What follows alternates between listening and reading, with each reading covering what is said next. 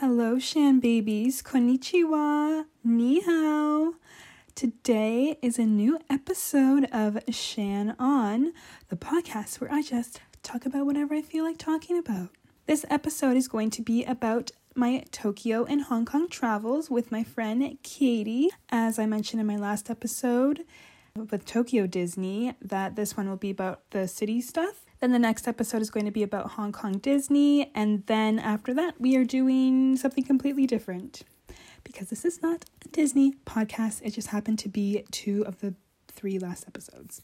Well, I just want to first thank you for listening to my last podcast, and I hope you enjoyed it. So, as I mentioned, this episode is about my travels with my friend Katie. After Tokyo Disney, we went to downtown Tokyo for a bit, and then afterwards, we flew to Hong Kong and stayed there for a couple days as well. So, to start off, Tokyo was amazing. It was such a great combination of traditional architecture and more modern styles. And you could see that not only in the buildings, but also the clothing people would wear. You would see a bunch of traditional outfits right next to a bunch of really modern day outfits. It was really cool. So, Katie and I went to Tokyo mid March, which it was a little bit cold. Like, we needed a light jacket and we wore pants, not short. But that meant that it was cherry blossom season. Sakura, which was so beautiful. It was one of my favorite parts about Tokyo. We honestly thought we were about to miss it because I think it had bloomed, they had bloomed a few days or a few weeks or like a week before we were supposed to get there, but luckily they were still there.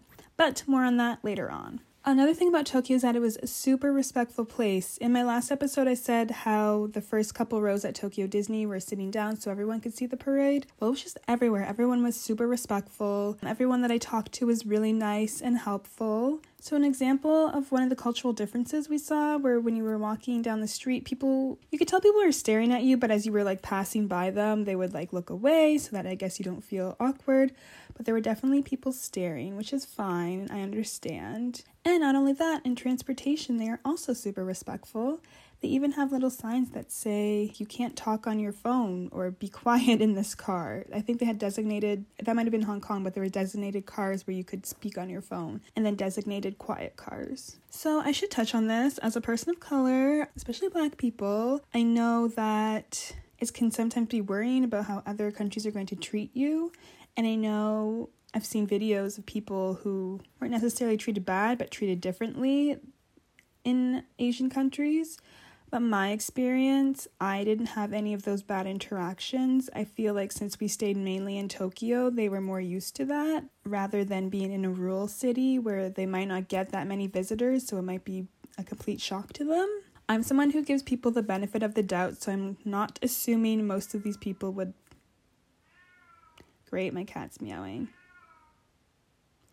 So I'm just giving the benefit of the doubt because I don't think that most of them are doing it maliciously. But overall, I felt very safe in Tokyo and I never felt scared. Later on, you'll see how comfortable Katie and I got in Tokyo, which probably not the best idea, but whatever. You'll see. I'll t- I'll bring it up again. So, Tokyo day 1 was our first non-Disney day.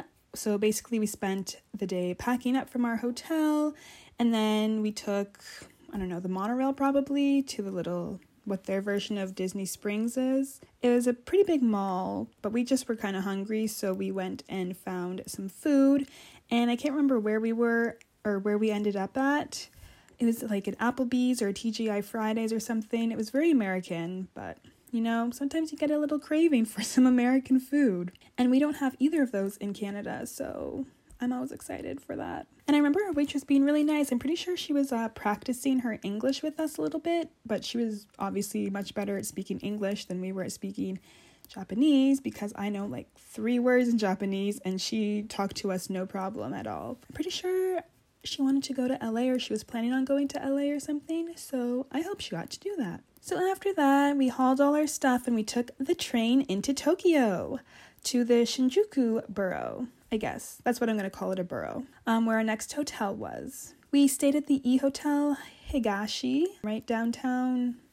I don't know if it's technically downtown. I don't really know. I'm just to call it downtown Shinjuku. Our hotel was great. I really enjoyed it. Um, we were mainly there just to sleep anyway, so we didn't really need anything super fancy. But I will warn you that hotels in Tokyo are tiny. This was the smallest room I've ever seen. Basically, the only room we had was the pathway from the door to the bed. In between the bed, there was enough space for a person to walk through. And between one of the other beds and the bathroom, there's enough space for a person to walk through. And then the bathroom is really tiny too. It was fine. Like, I'm not complaining about it because it was a really good price.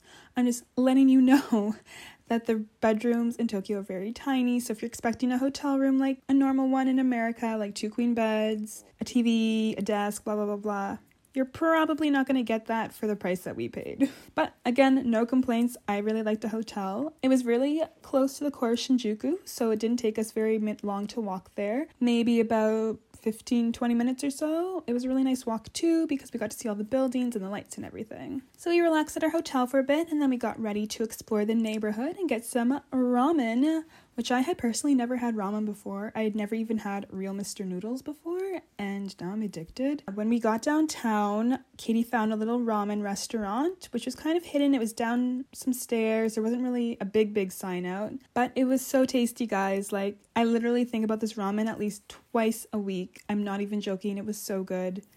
I all I want to do is go back and eat it. Um, we got to use like a touch screen to order, which was fun.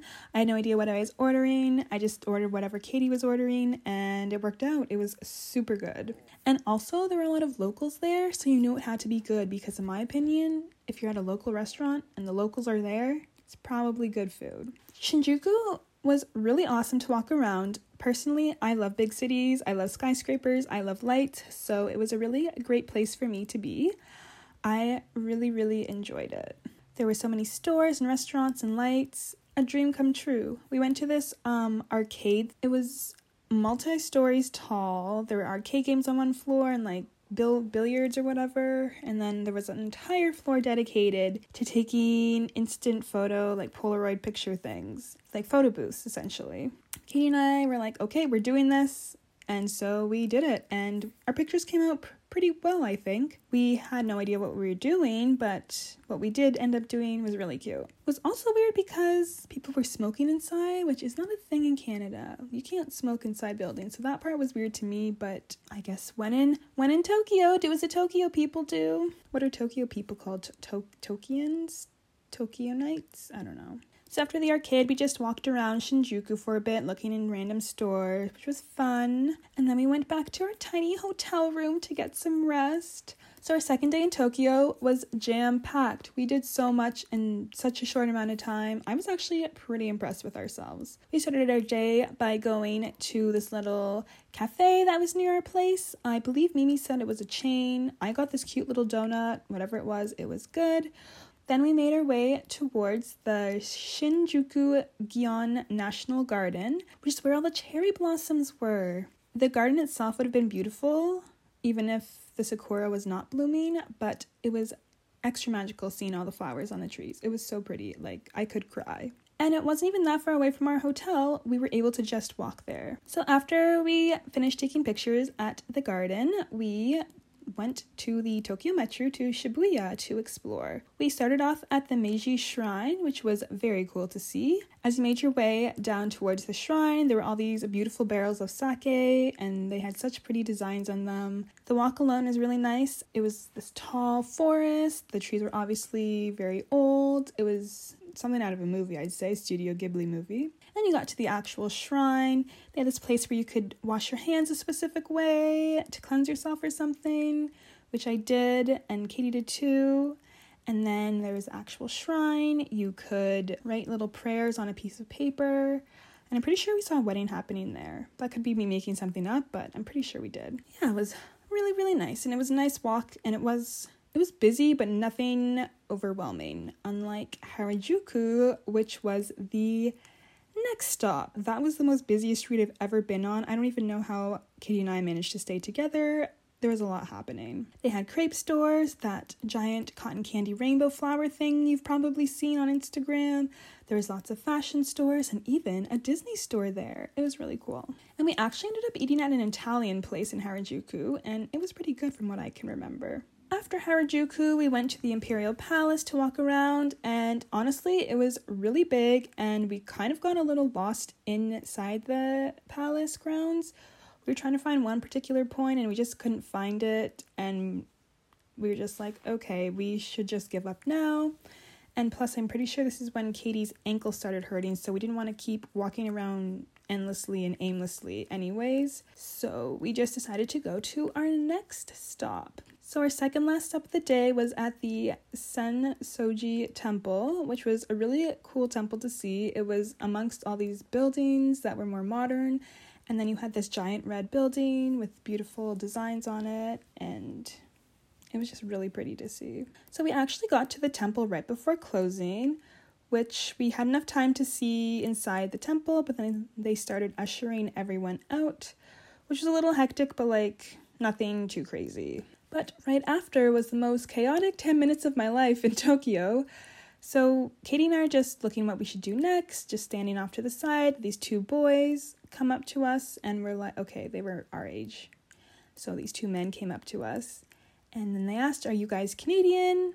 And I said yes because I am. And then they asked, Did you go to Carleton University? Which I said yes because I did.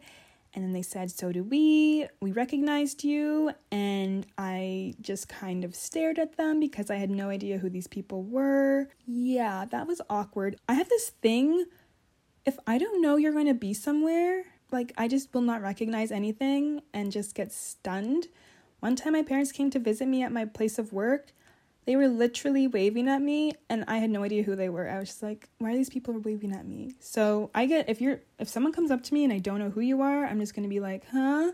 Um, we probably could have said something more to them, but I don't even remember what we said to them. Then right after that, this is included in the 10 minutes of chaos. Katie and I were taking pictures in front of the shrine, and these two old Japanese, I'm assuming men, came up to us and asked if we wanted us wanted them to take our picture. And we were like, okay, cool. And we kind of just handed them our phones without even thinking. We just left our bags there. This is where we probably should have been a little more cautious, but we weren't. Um, these men just started taking our, like, they were taking our picture and it was fun. Um, and then halfway through, we were like, we probably should not have left our bags with these random people. They could have very well easily stolen them. They didn't. And then right after, they were like, oh, well, can we take pictures with you? So we took some pictures with them. Don't want to know what they were doing with those pictures afterwards, but it's fine. We will not think about it for too long.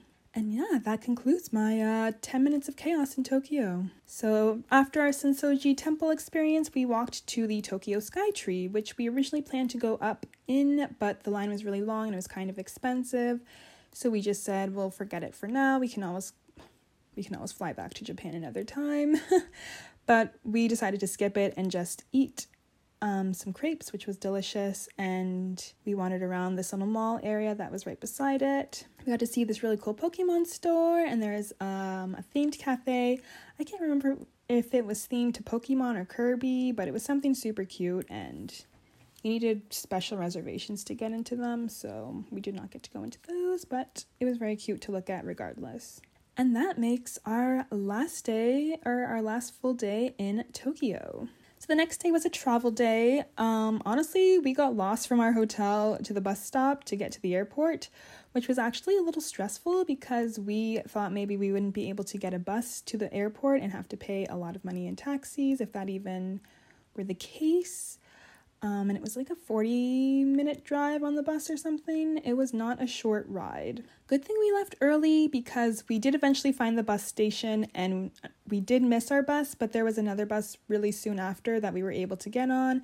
No problem. They were very understanding and just were like, okay, sure, why not? And just let us go onto the bus. So that was really nice and really good. And always make sure you are early to things when it comes to traveling. Never be late. so once we got to the airport, we got some ramen again. I picked up some melon bread to take over to Hong Kong with us and got a little Sakura sticker for my computer, which I have not put on yet because I feel like my computer's getting old and I'll need to get a new one soon, anyways. So we'll see about that. And then we got on the plane. I believe it was about a five hour long flight, and it was a pretty good flight, no complaints. Once we reached Hong Kong, um, the airport was massive but beautiful. She's a mammoth, of course. To get from the airport to where we needed to go, which was central downtown Hong Kong, we just took the train to the station that we needed to get to, so Central Station, I believe, and then You pay once you get off the train, and then we switched over to the one that'll take us to our hotel.